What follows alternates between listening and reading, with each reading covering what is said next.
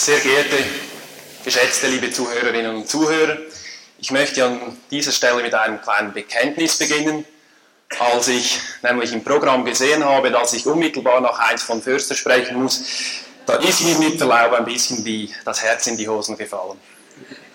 Ich habe natürlich gewusst um seine Publikationen und habe die verfolgt und er ist so eines meiner äh, Vorbilder gewesen über die ganze letzte Zeit. Und ich habe zusätzlich gehört, dass er ein hervorragender Referent sei. Und nach so einem Referenten hat man es immer ein bisschen schwer. Und tatsächlich, wie ich jetzt also da unten gesessen bin und ihm zugehört habe, wie er das charmant und erzählend gemacht hat, ein wundervolles Referat, da ist mir das Herz sogar noch ein bisschen weiter runtergefallen. Und so bin ich jetzt ziemlich nervös. Ich habe aber Gottlob auch einen guten Support gehabt. Und in der ersten Reihe sitzt die liebe, liebe Maja Storch, meine Züricher Kollegin, und die hat mit mir ein Ressourcentraining gemacht gestern. Das war so, war, eigentlich war ich ein, ein Versuchsexperiment jetzt für sie und sie hat mit ihr ihr Züricher Ressourcenmodell ausprobiert und ich hoffe jetzt, dass das auch wirklich klappt. Und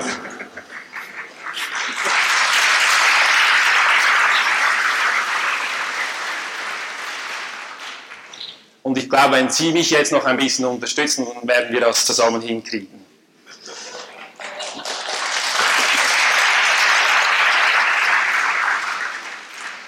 Eine zweite Vorbemerkung, wenn ich in Deutschland Referate oder Vorträge halte, dann habe ich festgestellt, dass das kurz nachdem ich beginne zu sprechen einen bestimmten Heiterkeitseffekt hat.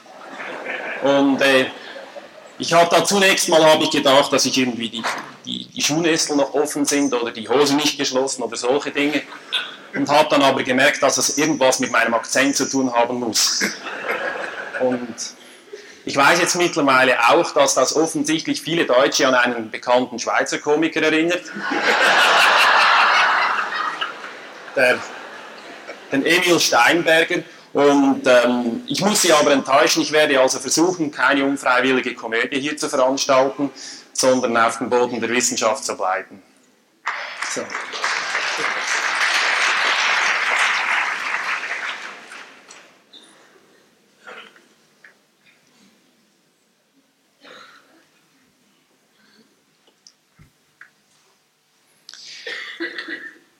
Der Name Heidelberg ist über die letzten Jahre fast ein wenig zu einem Synonym geworden für innovative Kongresse und Publikationen im Zusammenhang mit systemisch-konstruktivistischen Themen.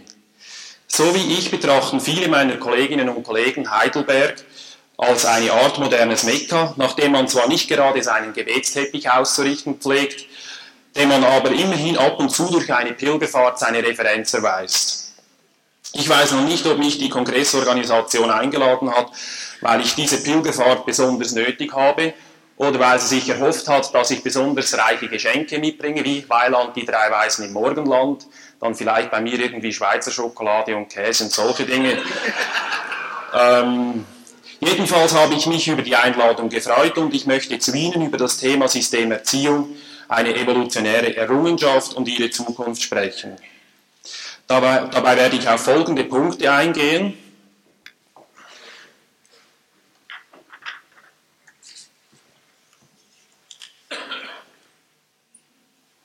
Ich möchte zunächst einmal darüber sprechen äh, oder die Frage an den Anfang stellen, was verstehen wir unter Erziehung, eine scheinbar triviale Frage. Ich werde dann etwas sagen zu den Grundprinzipien systemisch-konstruktivistischen Denkens und ich glaube, aufgrund aller anderen Referate, ich denke jetzt an Huschgerein gestern, werden diese Einführungen zum Teil bereits ein bisschen eine Wiederholung sein, um dann in einem dritten Punkt auf die Evolution, Entwicklung durch Selbstorganisation zu sprechen zu kommen.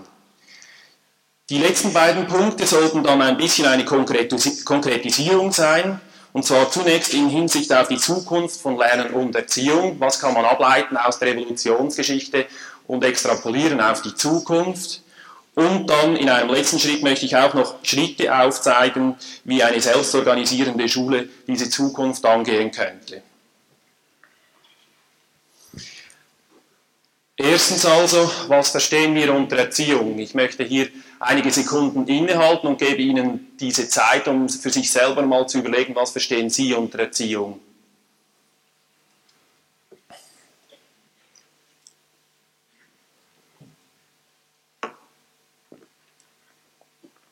Ich werde jetzt nicht so, äh, sofort meine mögliche Antwort auf Erziehung, eine unter vielen natürlich, vorstellen, sondern ich möchte noch eine kurze Anmerkung machen zum Anlass dieses Kongresses und dann auf diese Frage zurückkommen. Die Schule sei, so entnehme ich dem Kongressprogramm auf Seite 3, in einer tiefen Krise. Als Kronzeugen für diesen Befund werden drei berühmte deutsche Zeitgenossen angeführt, nämlich der Spiegel, der Stern und der Fokus.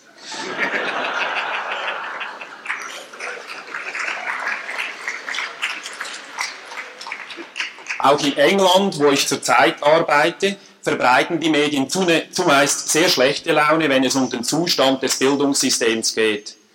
Nicht mehr zeitgemäß sei die Schule, von der Gesellschaft insgesamt und insbesondere von ihrem rasanten Wandel überfordert.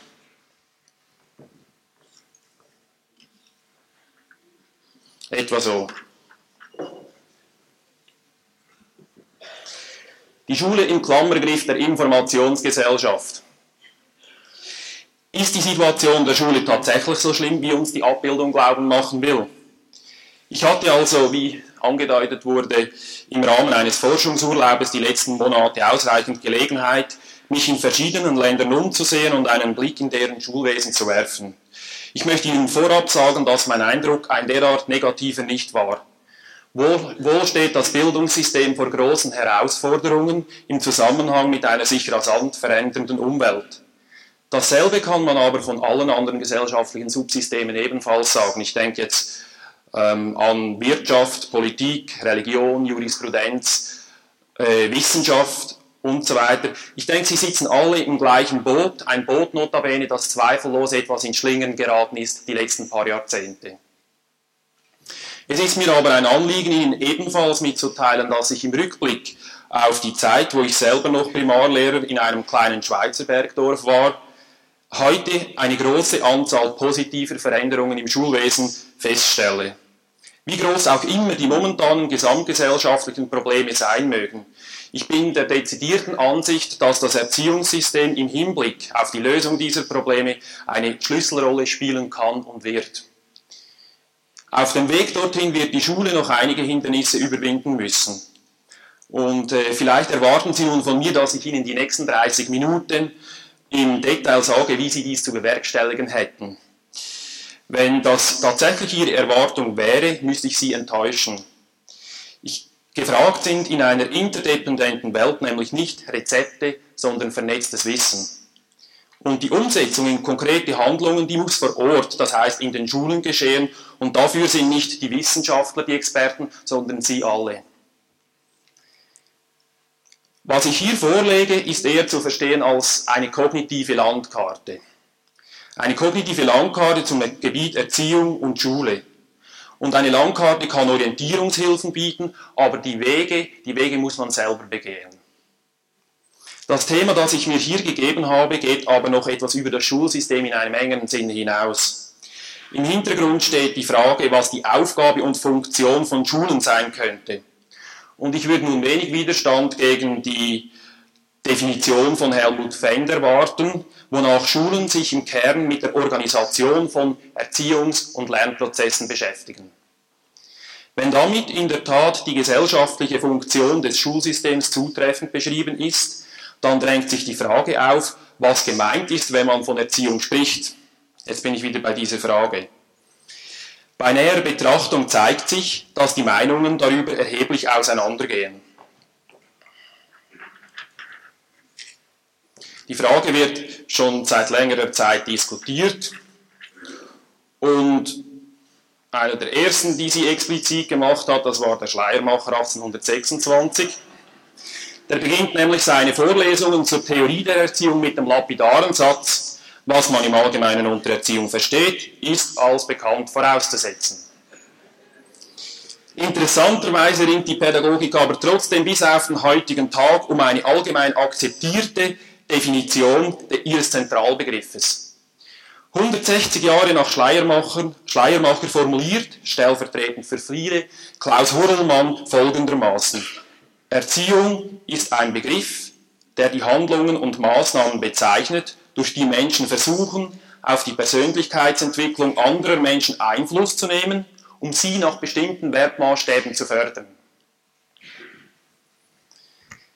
Mit dieser Definition, der möglicherweise auch viele von Ihnen zustimmen würden, mit dieser Definition wiederum mögen sich einige andere Zeitgenossen gar nicht anfreunden. Jürgen Oelkers etwa moniert, dass sich der Begriff auf nichts Wirkliches beziehe, dass er also nur eine Interpretation sei oder eine Konstruktion. Hermann Giesecke geht noch einen Schritt weiter und plädiert schlicht für die Abschaffung des Begriffs. Erziehung, sagt er, ist offensichtlich gar keine pädagogische Handlungsform, sondern nur eine Interpretationskategorie für alle möglichen Handlungsformen. Unterrichten, erklären, informieren, beraten, sich ärgern, streiten, sich vorbilden und so weiter. Nun, aus der Sicht des Konstruktivismus ist es nicht überraschend, dass verschiedene Beobachter ein und denselben Realitätsausschnitt, also Erziehung, auf so unterschiedliche Weise rekonstruieren. Und wie Sie richtig vermutet haben, konnte auch ich der Versuchung nicht widerstehen und habe mein eigenes Modell von Erziehung konstruiert. Und Paul Watzlawick, der schon zitiert wurde, hat einmal treffend bemerkt, dass ein Phänomen erst dann ein wirkliches Phänomen sei, wenn es auch einen Namen habe. Und so habe ich auch meinem Kind einen Namen gegeben und das hört auf den Namen Systemerziehung. Erziehung ist gemäß meiner Vorstellung aber nicht ein Produkt, sondern ein Prozess. Und zwar ein Prozess, in dessen Mittelpunkt erzieherische Kommunikation steht. Es braucht also immer eine soziale Situation, damit Erziehung zustande kommt. Es müssen Menschen zusammenkommen mit bestimmten Absichten und bestimmten Handlungsformen. Nun geht das aber über diese soziale Situation noch hinaus, was ich als Systemerziehung definiere. Zum System Erziehung gehören alle bewussten sozialen Kommunikationen, bewussten sozialen Kommunikationen, die unter dem Anspruch stehen, die Persönlichkeitsentwicklung eines Menschen im Sinne einer produktiven Realitätsverarbeitung zu fördern, inklusive aller daraus resultierenden biologischen, psychischen und sozialen Anschlussprozesse. Offensichtlich orientiert sich der Begriff Systemerziehung weniger an einzelnen Handlungen als an einem Netzwerk von Prozessen, die nicht so einfach nach dem Ursache-Wirkungsprinzip verknüpfbar oder erklärbar sind. Mit einem Begriff von Heinz von Förster könnte man auch sagen, das System Erziehung sei nicht trivial, es ist komplex. In solchen Systemen können kleine Ursachen große Wirkungen haben. Ich erinnere Sie an diesen bekannten ähm, Schmetterlingseffekt, der in der Klimatologie bekannt wurde. Und umgekehrt, also dass kleine Wirkungen auch von großen Ursachen herrühren können. Gute Absichten können zu gänzlich unbefriedigenden Resultaten führen und umgekehrt. Das hat selbstredend, Konsequenzen für den Versuch, solche Systeme zu beobachten. Man wird sich nicht mehr alleine auf einzelne Faktoren oder einzelne Handlungsabsichten konzentrieren dürfen, sondern man muss den Blick fürs Ganze schärfen.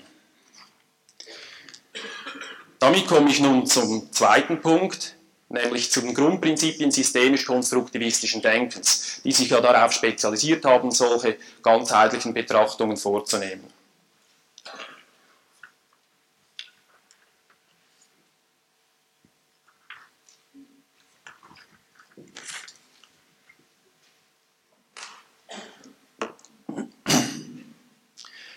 Im Vergleich mit dem uns sehr viel vertrauteren Denken von Newton und Descartes geht die Systemtheorie von radikal anderen Ansätzen aus.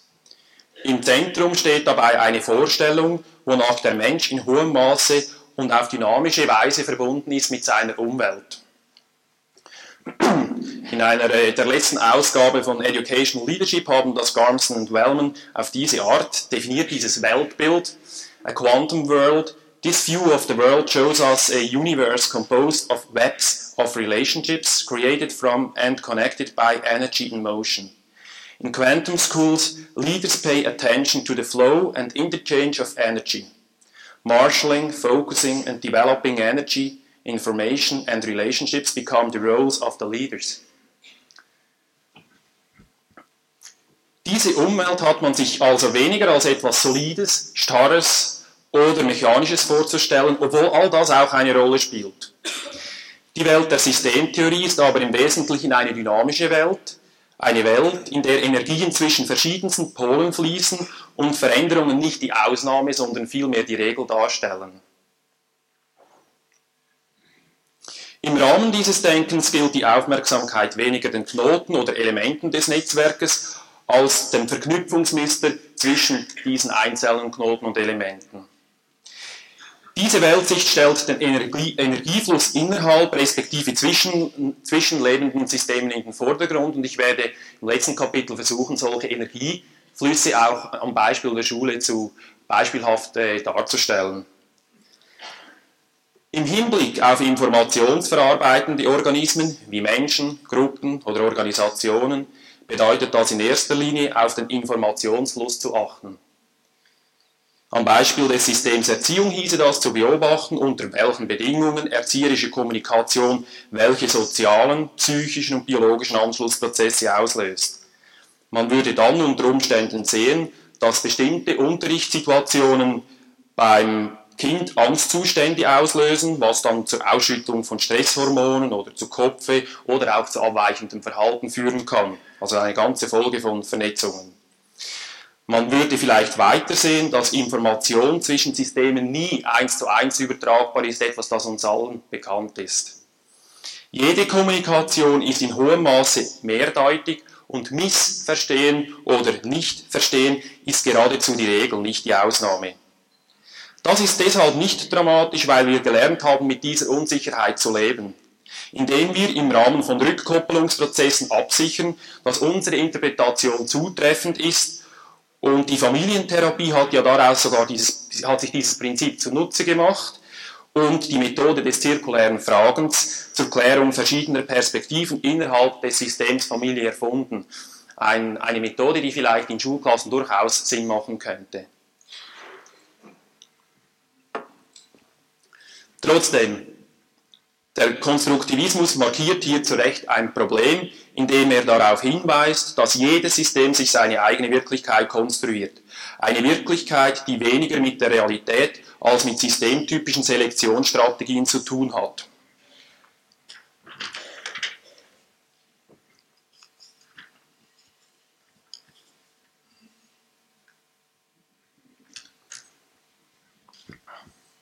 Anders gesagt, die Wahrnehmung eines Systems hängt ab von seiner Selbstorganisation und weniger von seiner Umwelt und dieser Umstand stellt für alle Formen von Interaktion und Kommunikation eine Hypothek, ein Problem dar.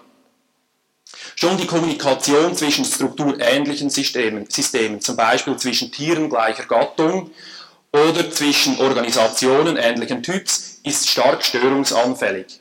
Erst recht trifft dies auf die Interaktion von strukturfremden Systemen zu. Es sei hier erinnert an das Gebiet der Psychosomatik, das sich mit der Koppelung von Körper und Geist, respektive zwischen dem biologischen und dem psychischen System beschäftigt. Wir alle wissen nur zu gut aus eigener Erfahrung, wie gefährdet diese Balance ist und wie schwierig es, ist, es zuweilen ist, die Signale unseres Körpers richtig zu interpretieren.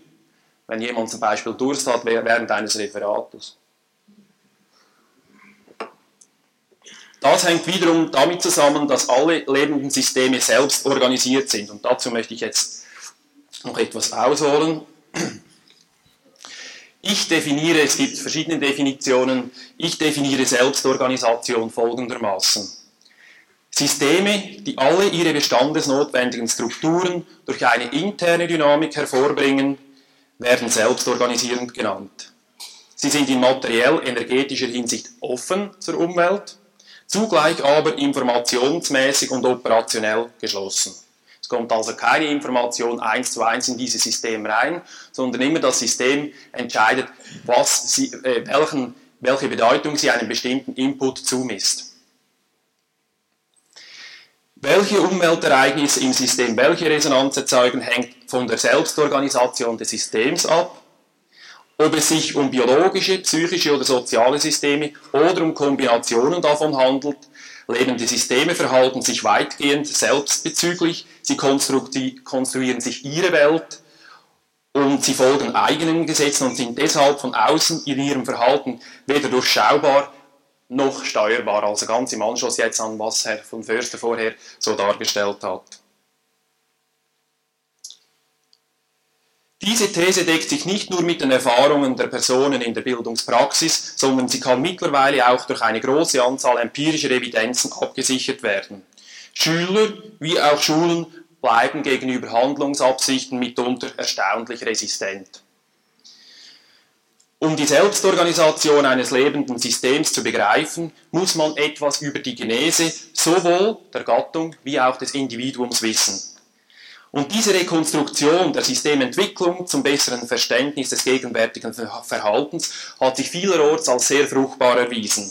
Zu denken ist etwa an die, an die Biologie und Physiologie seit James Darwin, an die Psychologie seit Sigmund Freud oder an die Physik seit Sheldon Glashow. Ich möchte Sie in diesem Sinne ebenfalls einladen, mich auf eine kurze Zeitreise zurück an die Ursprünge von Lernen, Erziehung und Schule zu begleiten. In Anbetracht des Ziels unserer Reise ist es angemessen, auf alles überflüssige Gepäck zu verzichten. Lassen wir also für einmal unsere liebgewonnenen Denkschemen auf der Seite und vertrauen uns unserer Imaginationskraft an.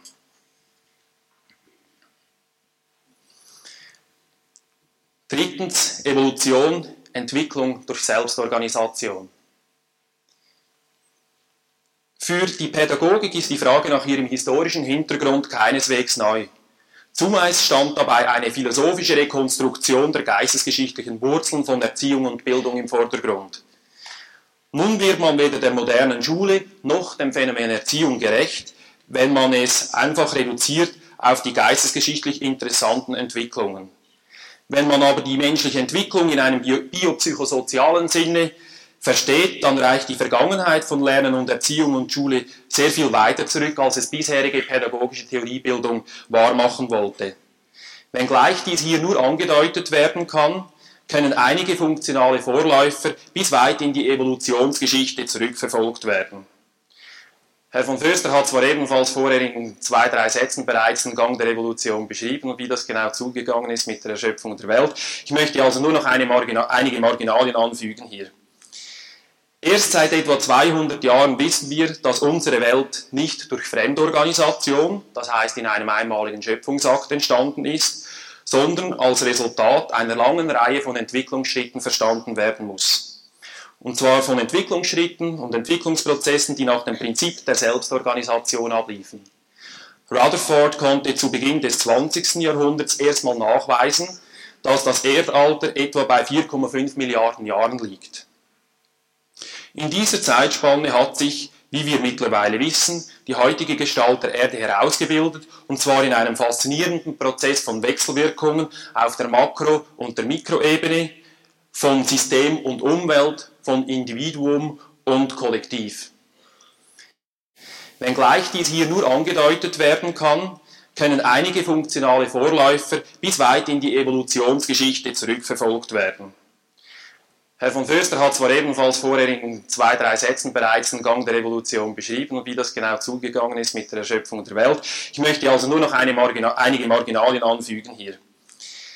Erst seit etwa 200 Jahren wissen wir, dass unsere Welt nicht durch Fremdorganisation, das heißt in einem einmaligen Schöpfungsakt entstanden ist, sondern als Resultat einer langen Reihe von Entwicklungsschritten verstanden werden muss.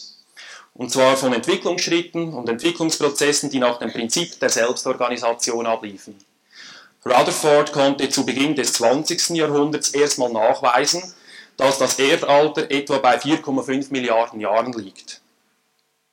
In dieser Zeitspanne hat sich, wie wir mittlerweile wissen, die heutige Gestalt der Erde herausgebildet, und zwar in einem faszinierenden Prozess von Wechselwirkungen auf der Makro- und der Mikroebene, von System und Umwelt, von Individuum und Kollektiv. Jeder Schritt der Evolution brachte neue, komplexere Formen des Lebens hervor, ohne dass dadurch die früheren Formen verschwunden wären. So wie ein Baum in seinen Jahrringen seine Entwicklung offenbart, so tragen noch heute alle Lebewesen ihre Entstehungsgeschichte in sich. Und zwar Schicht auf Schicht. Dies trifft auch noch auf den Menschen zu, wie sich etwa anhand des Sinnesapparates oder des Gehirns zeigen lässt. Und Paul Watzlawick hat diese Einsicht einmal in folgende Worte gekleidet. Er hat die Frage gestellt, warum können nicht alle so vernünftig sein wie ich? Das hat also der Watzlawick gesagt.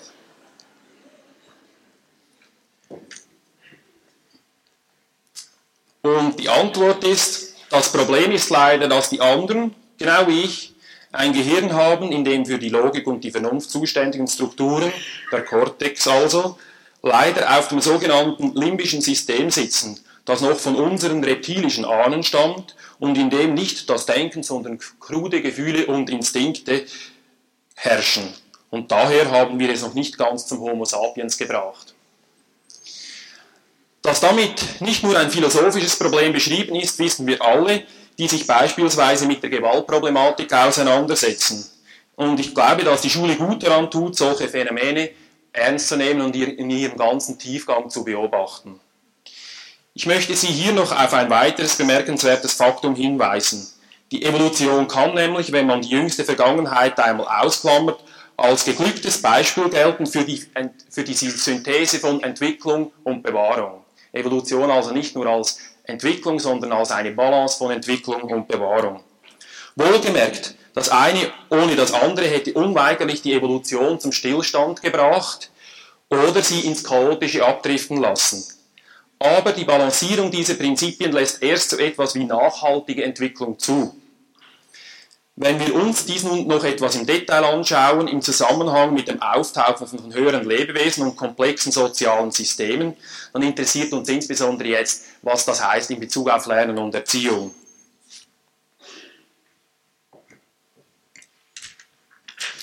Sie sehen jetzt also auf dieser nächsten Folie, wo es um die Erfindung von Lernen und Erziehung geht, wieder diese beiden Dimensionen, die ich erwähnt habe. Links also, wie ist Entwicklung entstanden und auf der rechten Seite, wodurch wurden dann neue Komplexitätsgrade auch wieder bewahrt, damit die nicht verschwunden sind und für nächste Entwicklungsschritte zur Verfügung stehen.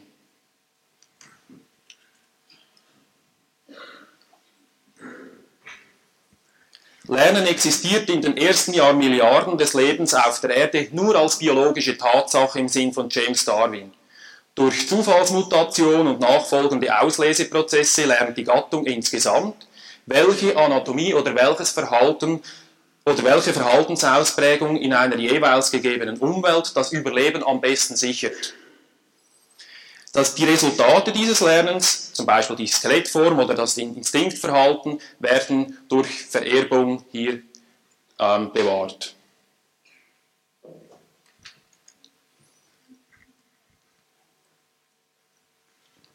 Zweitens, in der nächsten Phase kommt ein vorerst eng begrenzter Raum für Erfahrungslernen auf individueller Basis hinzu. Die Erbinformationen werden nicht mehr eins zu eins übersetzt, sondern es besteht bei bestimmten Verhaltensweisen die Möglichkeit zur Anpassung aufgrund von spezifischen Umwelterfahrungen. Voraussetzung dafür war ein leistungsfähigeres Hirn, also der Neokortex, das die Fähigkeit zur Speicherung von häufig erfolgten Reizreaktionsschemata ermöglicht. Offensichtlich hat die Lernfähigkeit des Individuums, der Gattung insgesamt, einen Überlebensvorteil verschafft und deshalb ist die Evolution auf dem einmal beschrittenen Pfad weitergegangen.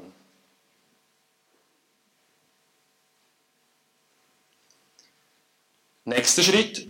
Auf einer nächsten Stufe, auf dem die sogenannten höheren Lebewesen auftauchen, gewinnt jetzt wieder die Makrodimension an Gewicht.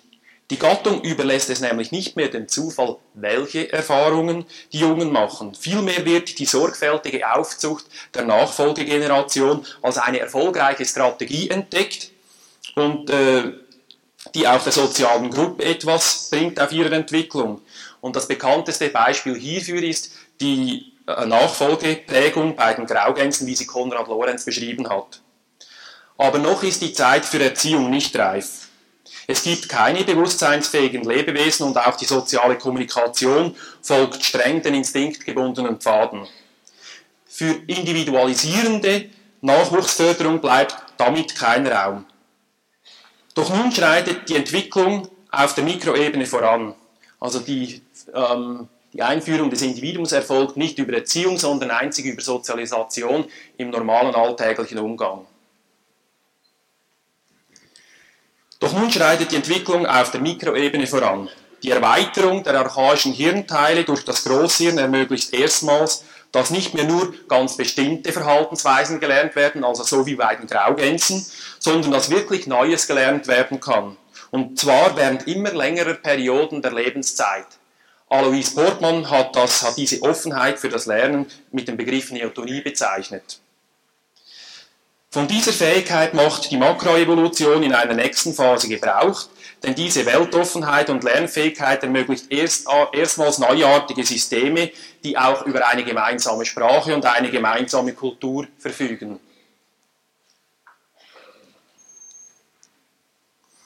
Und dies ist nun die Geburtsstunde des Homo educandus, wie ihn Heinrich Roth genannt hat. Soziokulturelle Gesellschaften sind mit zunehmender Komplexität darauf angewiesen, den einmal erreichten Entwicklungsstand zu bewahren und weiterzugeben. Diese Notwendigkeit entspricht auf der Seite des Individuums eine angeborene Disposition, sich in die kulturelle Tradition einzuführen und sich das dazu notwendige Wissen anzueignen. Erziehung bleibt aber von wenigen Ausnahmen abgesehen noch durch das ganze Mittelalter hindurch eine Aktivität, die beiläufig erfolgt und zufällig und in einer über das Basiswissen hinausgehenden Form höchstens den religiösen und weltlichen Eliten zugänglich war, also nicht dem breiten Publikum. Und die Funktion von Erziehung in dieser Periode, die erschöpft sich in einer schlichten Synchronisierung von Individuum und Gesellschaft, wobei der Anpassungsdruck auf der Seite des Individuums wesentlich größer war. Also man kann das daran sehen, dass die Entdecker und Erfinder in dieser Zeit einen schweren Stand hatten, wenn sie mit ihren Lösungen über das bisherig Akzeptierte hinausgegangen sind. Fünftens, Mit der Aufklärung und Industrialisierung ändert sich der Status und die Funktion von Erziehung grundlegend. Die moderne westliche Gesellschaft zeichnet sich durch ein hohes Maß an Arbeitsteilung aus. Es differenzieren sich diese gesellschaftlichen Subsysteme aus für Wirtschaft, für, für Jurisprudenz und später dann auch für Erziehung, das Erziehungssystem, so wie wir das kennen. Erstmals wird nun während dieser Ausdifferenzierung durch öffentlich-rechtliche Schulen und professionell ausgebildete Lehrpersonen die Mehrheit der Kinder systematisch auf ihre Rolle im späteren Leben vorbereitet. Und es ist zunehmend unklar, ob nun diese Vorbereitung der Bewahrung dieser bisherigen Strukturen dient, Erziehung also als Bewahrung, so wie bisher, oder ob möglicherweise Erziehung nun zunehmend auch die Rolle kriegt, von Innovationen einzuführen. Und hier deutet sich bereits ab, dass ein Übergang in eine nächste Phase folgt. Vor dem, und vor diesem Übergang, glaube ich, stehen wir momentan. Die, der Übergang von einer belehrten zu einer lernenden Gesellschaft, wie er meistens genannt wird. Eine sich permanent in Wandlung befindende Informationsgesellschaft wird nicht umhinkommen, die Funktion von Schule neu zu definieren und dies einzubinden in eine gesamtgesellschaftlich zu erarbeitende Vorstellung darüber, wie Lernen und Erziehung zu einer nachhaltigen Entwicklung beitragen können. Das ist, glaube ich, das, was Per Dahlin gestern vor allem in den Mittelpunkt gestellt hat, dass es diese Vision braucht in Zukunft, wohin soll die Reise gehen, die Reise der Gesellschaft insgesamt und was das heißt für das Gebiet von Lernen und Erziehung. Ich komme damit zum vierten Punkt, wo ich jetzt versuchen werde, einige Konsequenzen dieses Denkens für Lernen und Erziehung und zur Zukunft von Lernen und Erziehung vorzustellen. Im Anschluss an diese kleine Zeitreise können wir also jetzt versuchen zu sehen, was diese, allgemeinen was diese allgemeinen Thesen für Lernen und Erziehung heißt. Ich kann dies hier nur in allgemeinen äh, Ausdrücken tun und ich hoffe, dass die Workshops auch wieder Gelegenheiten bieten werden, um das zu vertiefen. Ich habe hier fünf Thesen mir mal notiert, die ich glaube, dass sie bedeutsam werden für die nachhaltige Entwicklung im Hinblick auf Lernen und Erziehung. Koordination und Ganzheitlichkeit. Nachhaltige Entwicklung verläuft ganzheitlich, das heißt, sie muss die biologische, psychische und soziale Entwicklung koordinieren. Sie muss Kopf, Herz und Hand ansprechen, ein altes Postulat. Und sie muss, das glaube ich, die evolutionsmäßig älteren Schichten ebenfalls angemessen mit in Betracht ziehen. Wichtig daran ist mir Folgendes. Lernen in einer Dimension auf Kosten einer anderen beeinträchtigt den Lernerfolg und führt in einer späteren Phase zu Instabilität oder gar zum Rückfall auf frühere Stufen.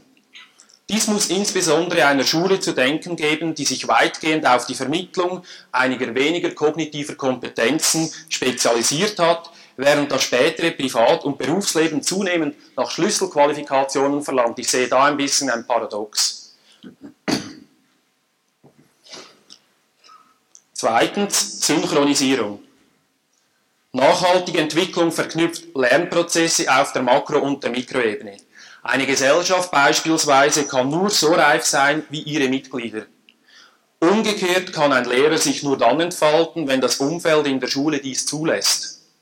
Viele Zeichen deuten darauf hin, dass genau diese Synchronisierung heute nicht mehr gewährleistet ist. Viele Menschen und Institutionen fühlen sich der Dynamik der gesamtgesellschaftlichen Entwicklung hilflos ausgeliefert, weil sie selber diesem Tempo nicht mehr zu folgen vermögen.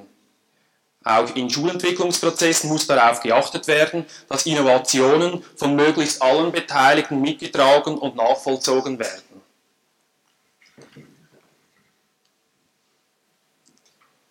Nächste These ist, es braucht eine Balance von Entwicklung und Bewahrung. Nachhaltig ist Entwicklung nur dann, wenn in einem System Erstmaligkeit und Bestätigung, wenn Innovation und Identität oder wenn Differenzierung und Integration in einem balancierten Verhältnis stehen. Eine Gesellschaft, die durch Differenzierung und Spezialisierung immer komplexer wird, muss gleichzeitig Integrationsmöglichkeiten schaffen, und zwar in personaler wie in sozialer Hinsicht.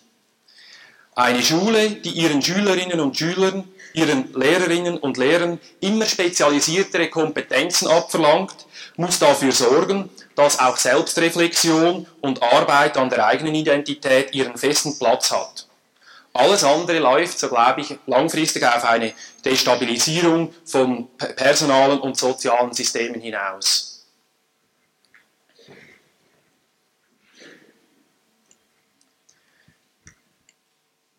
Viertens, aus dem bisher Gesagten geht hervor, dass ich dem Trend der Moderne zur Entwicklung um jeden Preis skeptisch gegenüberstehe.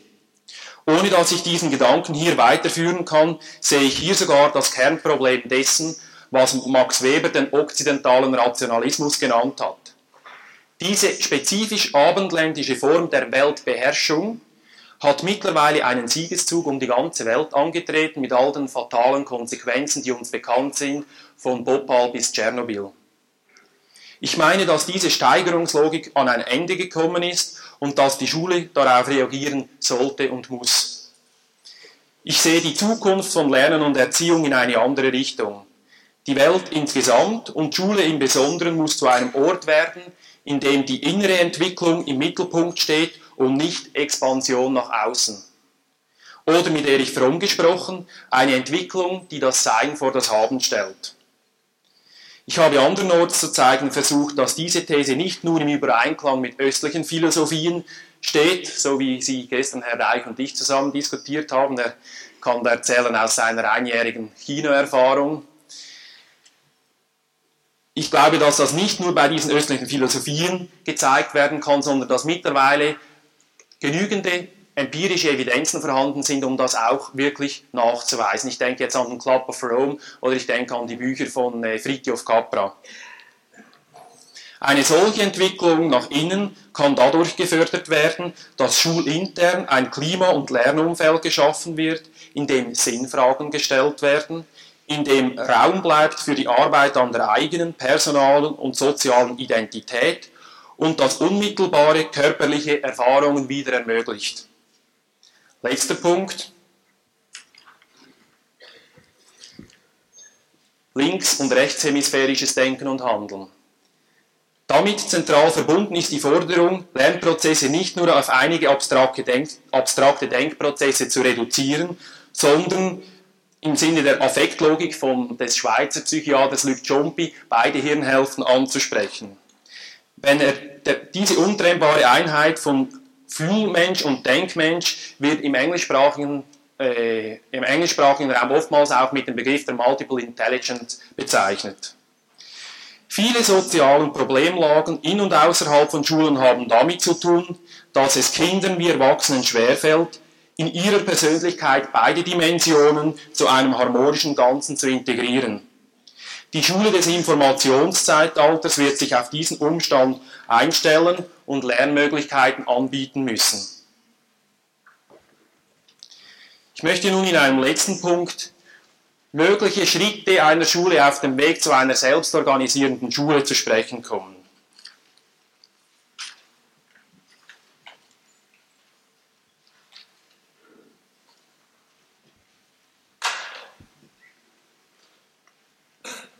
Wie kann also eine Schule diesen Anforderungen gerecht werden? Das ist ein ganzer Katalog jetzt von Forderungen, die hier aufgetaucht sind oder von Vorstellungen, wie, wie die Entwicklung verlaufen könnte.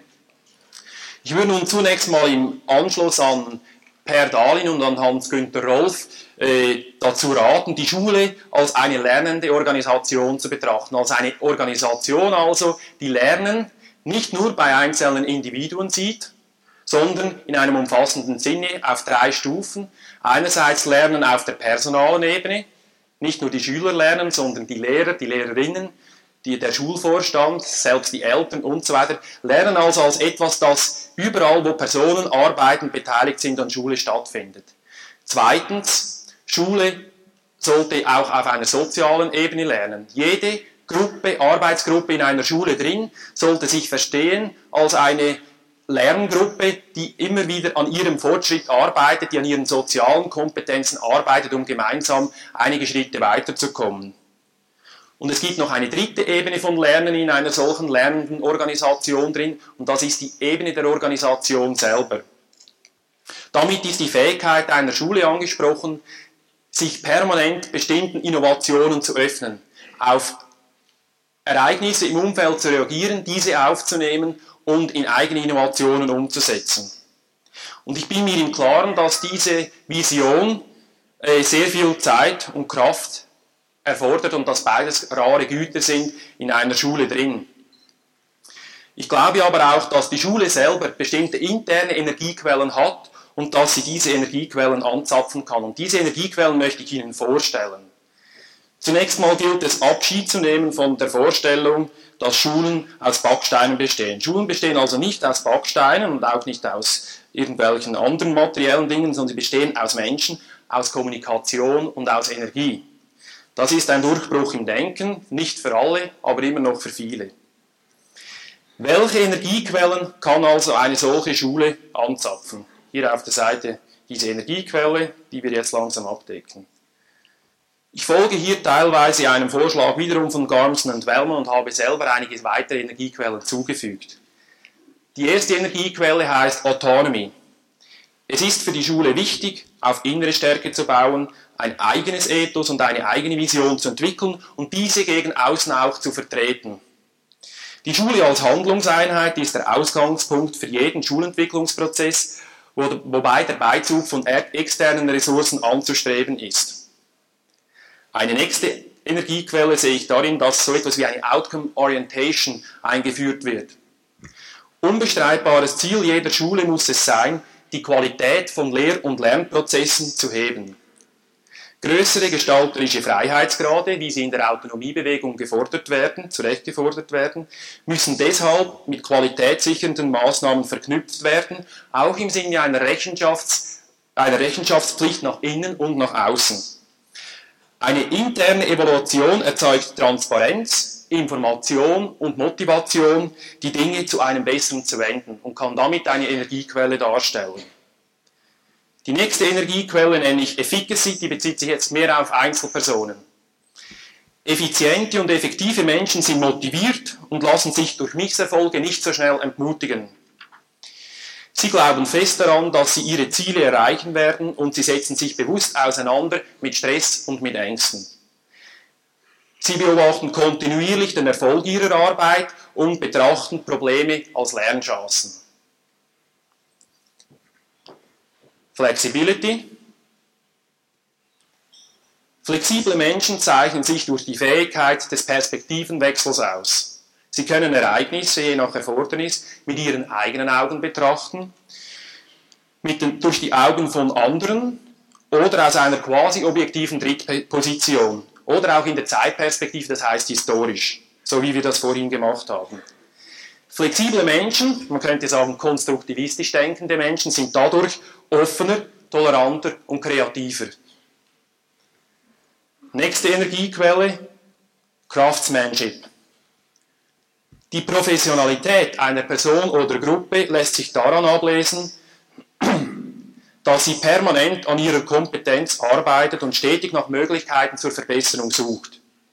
Dazu gehört die gemeinsame Definition und dann auch Respektierung von Standards professionellen Handelns sowie die stete Suche nach, nach Eleganz und Präzision im Ausdruck und im Verhalten. Der zweitletzte Punkt, die zweitletzte Energiequelle, heißt Consciousness, Bewusstheit, Bewusstsein. Das selbstreflexive Bewusstsein einer Person oder Gruppe ist eine der jüngsten evolutionären Errungenschaften und die Voraussetzung für Selbstorganisation und Selbstkontrolle. Durch Selbstreflexivität entsteht ein Bewusstsein für ablaufende Prozesse, seien das jetzt Gedanken, Gefühle, Absichten, Verhalten und so weiter. Und es schafft auch ein Bewusstsein für Interventionsmöglichkeiten, für Gegensteuerungsmöglichkeiten. Dieses Bewusstsein sollte sich insbesondere auf den Verhaltensstil und die Werthaltungen von Kommunikationspartnern sowie auf die Interaktionsmuster innerhalb von Gruppen beziehen. Und die letzte Inter Energiequelle, die ich hier skizziere, nennt sich Interdependence. Mit Interdependenz wird von Robert Keegan die höchste Stufe der Entwicklung des Selbst bezeichnet, die im Erwachsenenalter erreicht werden kann. Personen auf dieser Stufe betrachten Konflikte und divergierende Auffassungen als Lernchancen. Die Amerikaner sagen dann, Problems are your friends. Sie verhalten sich eher altruistisch, stellen das Potenzial der Gruppe in den Vordergrund und bevorzugen einen kooperativen Arbeitsstil. Mit der Beschreibung dieser sieben Energiequellen zur inneren Erneuerung von Schulen gelange ich mit meinen Ausführungen an ein Ende. Ich hoffe, meine Ausführungen konnten etwas dazu beitragen, dass diese Ortsbestimmung aus systemisch-konstruktivistischer Sicht auch neue Erkenntnisse geweckt hat. Ich ende mit diesem, dieser Folie hier. Wie andere Landkarten so verlangt auch die von mir vorgelegte nach der Bereitschaft, sich tatsächlich auf den Weg zu machen. Wirklich erfüllt aber hätte sich meine Vision dann, wenn der Leitspruch der Selbstorganisation auch für die Schule Tatsache würde. Wege entstehen beim Gehen. Haben Sie Mut, nehmen Sie die Herausforderung an. Ich bedanke mich für Ihre Aufmerksamkeit.